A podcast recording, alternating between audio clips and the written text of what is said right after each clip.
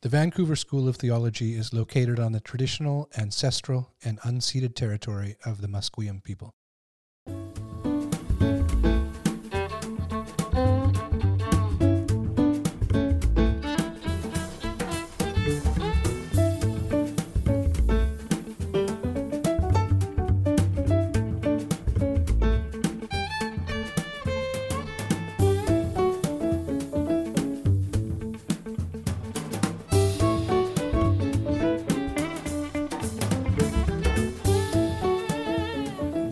Welcome to Bruderholz, the podcast of the Vancouver School of Theology, particularly in terms of interviewing faculty and friends and maybe students here at VST. And we're pleased to be, I'm pleased, I'm, my name's Todd, and pleased to be here with Richard Topping, the president, um, and with a crew of others. Amanda's uh, helping produce, and Allison's here as well. And Richard's going to introduce us to our faculty member guest here. Yeah, it gives me great pleasure to introduce the Reverend Dr. Hyuk Cho. Uh, Hyuk came to Vancouver School of Theology just started this year in the, in the summer, so this is his first semester here at the school. Uh, prior to that, he was the minister at West Point Grey United Church, where he served since 2018. He's a progressive theologian. Um, he has a PhD in constructive theology and missiology from Emmanuel College at the Toronto School of Theology, University of Toronto. Uh, Hyuk's interest in mission is reflected in a textbook, uh, Theology of the United Church of Canada, where he has an essay in there on mission. Uh, he has some very interesting hobbies. He, he loves working with wood and carving uh, paddles, and I think he's building a kayak just now, which is really. You're making delightful. a kayak? Yeah. Yes. Where are you making it? uh, in our church basement. That's fantastic.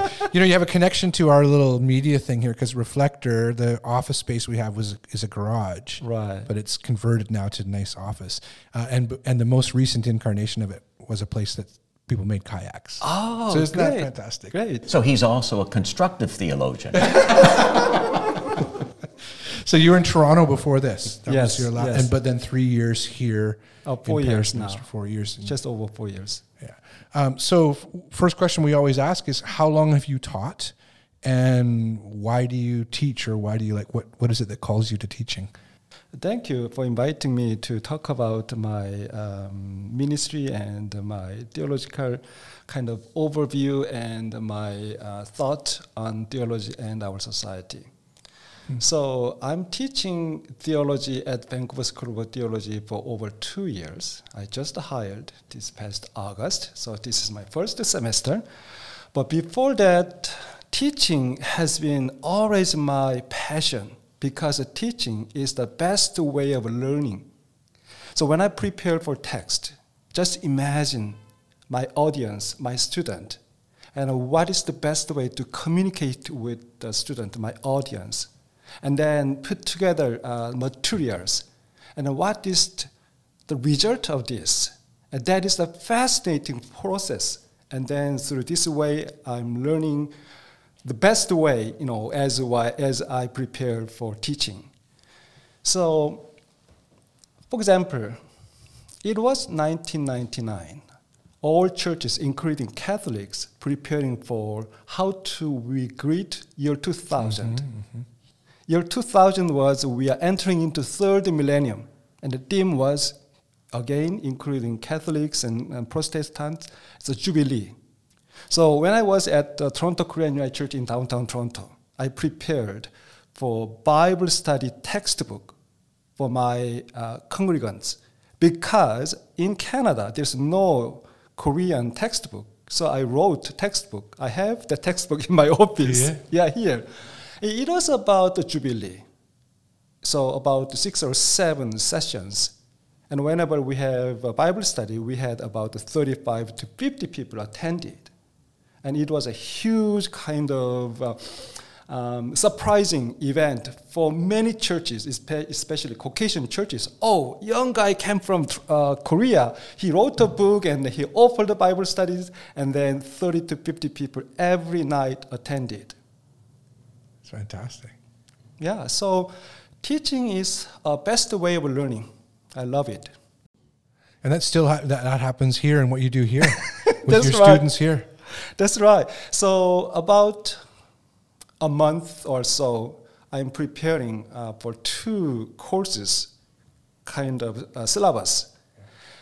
It was hard time. I had a hard time to prepare for two courses in, in a month, but it was most joyful time, most uh, productive time uh, to produce two syllabus for teaching next January and next spring term. I can imagine how much thought goes into that kind of preparation, right, and work.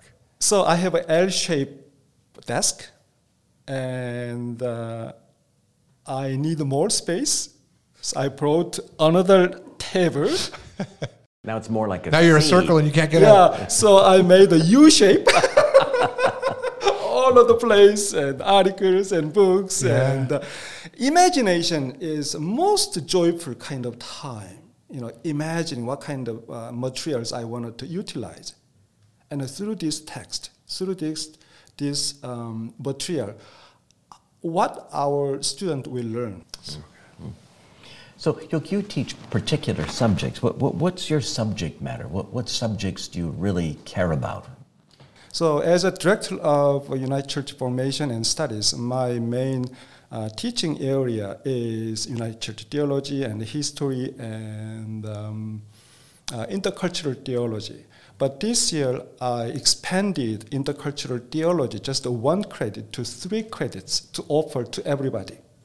So nowadays, the term intercultural theology is very important in our time and the place because we are living in such culturally, religiously pluralistic society in Canada. So how do we create a safe, welcoming, in-between space beyond faith, gender, sexuality, culture, language? How would we create a safe environment? That is about the course. Hmm, that's very interesting. It's, I mean, one of the questions we often ask is what's exciting about your subject matter, um, and I can hear some of that already in your answers. That, that this this pull and this call in what it means to teach and what it means to learn. But then when you say um, imagination Yeah. and imagining, because often like people listening to this could be students listening to this thinking it's always that right like can I imagine myself there? Can I see myself there with this faculty in that place? You know, and all kinds of other aspects to what it means to be part of part of a school like this. But then to hear that you're imagining what it means for students to hear what you have to say, Yeah. and that you're learning together. It's Yeah. such a. So, what is it that you find um, interesting or exciting, kind of uh, about students at a time like this, and in the classes that you teach? So again, we are living in a very uh, culturally, religiously diverse society. And also, world is here in our campus. Many students from Korea, uh, Africa, and other parts of the country, uh, students are here. So how do we teach them to, to serve the world? Not only in Canada, but also world. That is the biggest question for us how to make, how to encourage them, how to imagine them to serve the world. So John Wesley said once, you know, world is my parish. So in that kind of imagination, how to serve beyond this time and space, that is the biggest question. And then always I ask myself, what is the best way to communicate with them? Mm. So again, how to connect with them is another big question. That's great. So, so how do you do that? Uh, how, how do you? What's the classroom? How do you design a class so that you're making those signs, uh, uh, kinds of connections? So we begin with a prayer, and then check-in time, just casual. So that you know, that last weekend, you know, I had climbing or I had some party or something. Yeah. It's a casual kind of break-in time, and then uh, based on class or my course, uh, sometimes lecture, sometimes write into question, or sometimes you know, student present their presentation. But often I use maybe every class I use uh, case studies. So this happened September 24th in London, Ontario. The class was October 2nd, 3rd. So about a week later, I sent to our student to read it and to discuss about this. So what happened in, Lon- in London, Ontario? So City of London ordered to close mission center. That is a ecumenical center for homeless people. Because city folks thought that church is about only for worship service, not for social services. Because they got complained from business owners Right, and the then neighborhood, these people are neighborhood. So they heard the kind of the time, yeah. right. So they heard their complaint, and then they ordered the shutdown this center. So I asked the student, read this one. Imagine if you are there, what would you do? The long-term, short-term plans. Plans. So that is kind of tangible way. Get into the situation. Just imagine you are a leader or a church minister. What would you like to do? Yeah, and it's um I mean, we've talked about this before on other episodes of, of this podcast and then in other contexts at VST that that idea of like lived theology that you're speaking about. Mm-hmm, Yeah, yeah. And when you talk about like I picture you um, meeting a student, getting getting to know a student, Mm-hmm. that you have this question in your mind about the world being a parish, like what does this mean? And that the student brings the question. Exactly. And that your your uh, role as a professor and as an educator um, is to come alongside that question and ask in these kinds of contexts. Okay, so what's it going to be here? What does your theology say about this? And that, that's exciting to me. That the kind of stuff people are learning and asking at VST translates into this lived theology in place wherever they're going to be next or many of, of course most or all of the students and profs are engaged in this kind of work while they're at VST as well. So yeah, so imagine in this context, and also imagine we are there in this context, and what is our mission? What is our ministry? What is our theological implication for this? So through these uh, discussions, students brought excellent ideas. That's what I was going to ask. Like, Yeah, what did yeah. they come up with? For example, town hall meeting. Yeah. And then uh, encourage the church people to write letters to, to councilors and then other folks. And then, so there are so many ideas, wonderful ideas, how we deal with these kind of situations. Also in their own context, different context, such as Vancouver, such as Kamloops, what can you do? So in this post Christendom, not many people, not many uh, uh, you know people do not go to church, and then they consider church is dying, but it's not. So, in some ways, Hyuk, would you say it's true that you're teaching students by means of case studies how to read the world, Yeah. how to use their theological education? To, to apply into that context, they learn from it. Again, imagination. Well, you say like you start with a prayer and then a check-in, Yeah. and then uh, and and this sense of you know you're here to students are here learning about scriptural interpretation and their various traditions and various.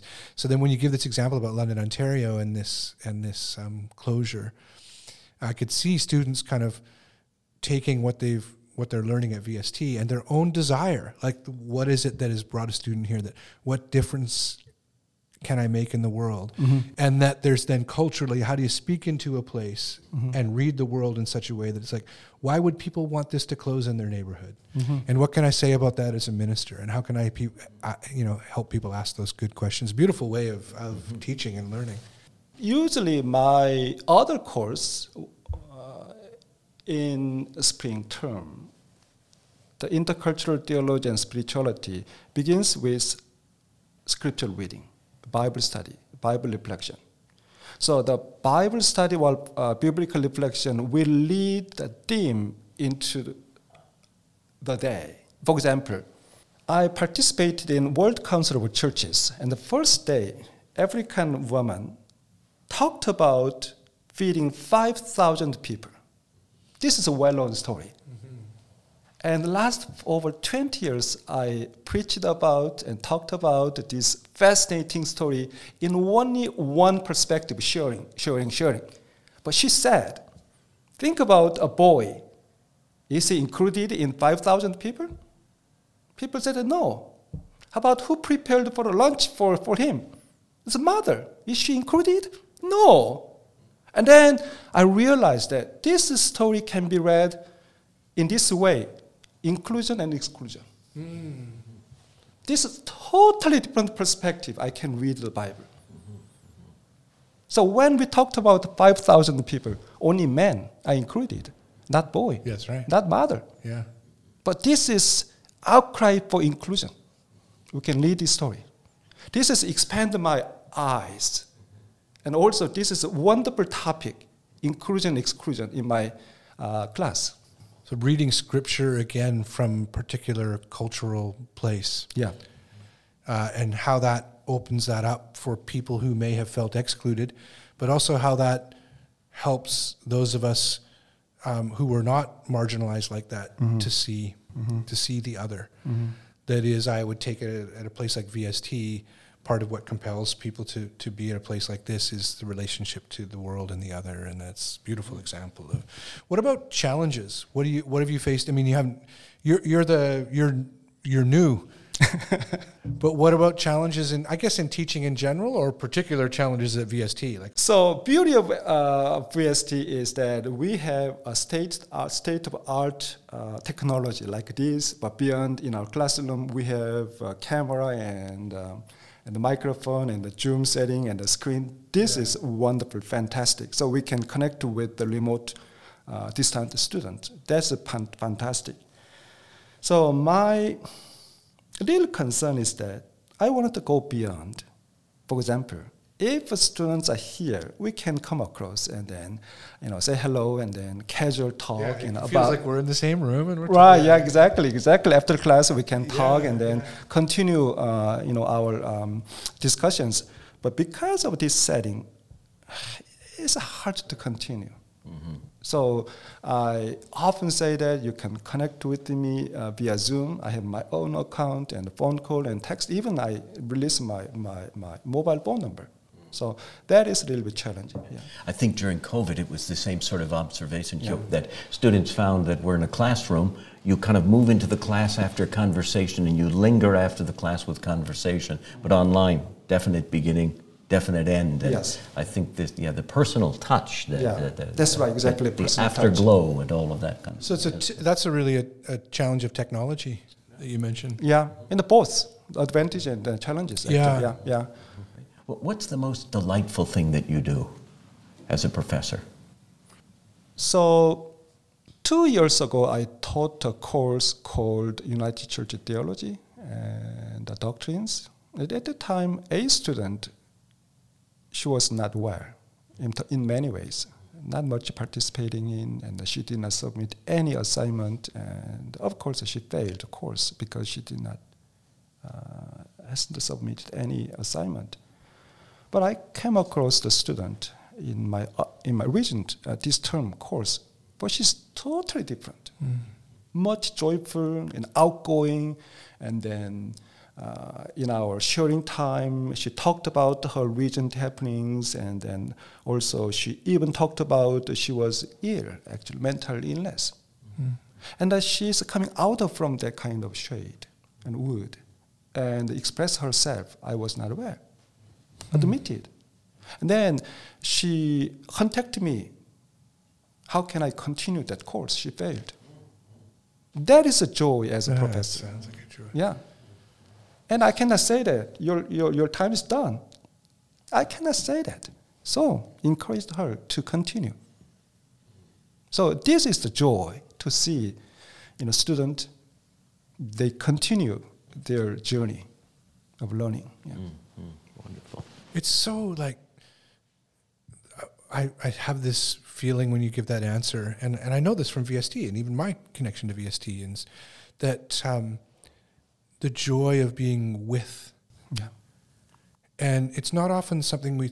I don't know. I don't know know enough about academic institutions, I guess, but that the academic enterprise is, oh, you know, one of the best things about it is we get to be with each other. Yeah, with. The width yeah, is a and key this- word. And and then to teach and to learn together, and to but that story, a story of recovery or resurrection or healing, or however you want to yeah, mention it, yeah. that takes place in an academic institution, but there's mm-hmm. something so much more going on, Yeah, and and that uh, meantime you're learning these things together is Yeah. just yeah. fantastic. Also, with and I, I'd like to add another word. I love this word, companionship. Mm. We journey together. Yeah. Mm-hmm. So you've talked uh, uh, about um, this this situation where you were able to help someone kind of come back online with, with the programs, and and it's a unique thing about about VST is that there's academic policies and permissions to do that kind of thing to, to let people start over Yeah, again. yeah. Um, uh, what other things have you found, you know, since you've been at VST, particularly in a full-time capacity? What are you seeing that seems unique to this place? You have experience in theological education and other centers of learning. So what's unique about VST in your thinking? So the uniqueness of VST is that this is a home of a three denominational mm-hmm. seminary. So Anglicans and Presbyterians and United Church get together to learn from each other. I consider this as a gift. For example, Thursday noon hours we have ecumenical worship service. So we come across, we experience, you know, Presbyterians, Anglicans, the worship service quite different from uh, United Church, and I learn from them. What is at stake for them? It is not, yeah. What is at stake? Why do you, do you, uh, do they uh, do this? For example, prayerful confession. We often do not unite the church, but what is important for them? What is the meaning for them and for us? For example, Anglicans they focus on rituals. Yeah. What does it mean? So this is kind of gift to me to reflect on my own faith journey, own faith traditions. So this is kind of starting point of dialogue. Also, this is a place we how we work together, respect each other's traditions. Tell us a little bit about your own involvement. I mean, it's strongly connected to this with the World Council of Churches. So, um, World Council of Churches begin from about nine o'clock in the morning with the morning prayer, and the closing with uh, you know closing prayer, and and especially closing uh, worship service of the day, presented by each different faith traditions. For example, one evening, Eastern Orthodox presented and worship service with young children, uh, young youth per se. And then I, it was quite shocked from the beginning to end, even reading scriptures, it's all her singing. Yeah. Very, very unique yeah, chanting, Yeah. yeah, from the beginning to end. yeah. So this is fascinating. We are uh, uh, in the same kind of family, but a different kind of uh, expressions of faith. And the other Pentecostal service and the European service and other also uh, indigenous peoples, their prayer, all different. But point is the same. Yes. Well, this That is, is from love, your yeah. this is from your recent trip to Germany, where, Yeah, where the World yeah. Council of Churches was meeting. But you, you have a role with the World Council of Churches now, don't you? Yes, so You have a I'm title and a honored. job. I'm honored to be elected as a central committee. This is kind of governing body of uh, World Council of Churches between uh, general assemblies. So next for eight years, I will serve Wow. that uh, role. So that is um, uh, the body uh, for um, deciding what kind of program we need to develop and what kind of areas we need to focus on. So I'm so honored. Yeah. We're grateful for that. At VST in 1983, the World Council of Churches held their big event. Right, just uh, we could point to it, and uh, Archbishop Desmond Tutu was a Yeah. visit to that, in the, a tent right on the site across the parking lot from where we're sitting right now. So this this carries on something that has been important historically to the school. That's right. So uh, we have a lounge uh, 420. There is a banner, World Council of Churches. Amazing, all those connections and stuff. eh, that uh, it's um, well, and I the um, you mentioned earlier like teaching on year of jubilee, and this one of the things I pick up in fr- from speaking with you, but um, speaking with other faculty as well.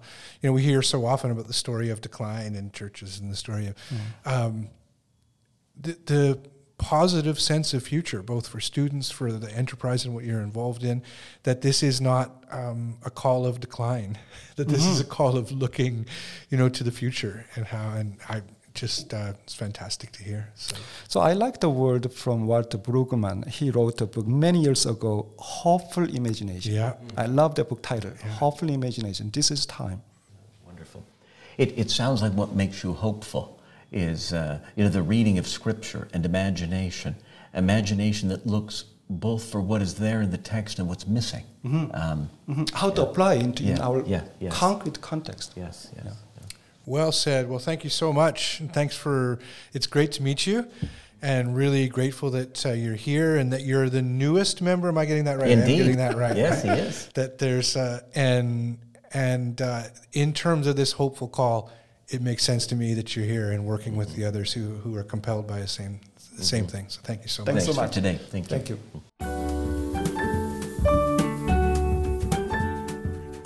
Bruderholtz is a production of the Vancouver School of Theology. For more information about VST, visit vst.edu. Thanks for listening to Bruderholtz.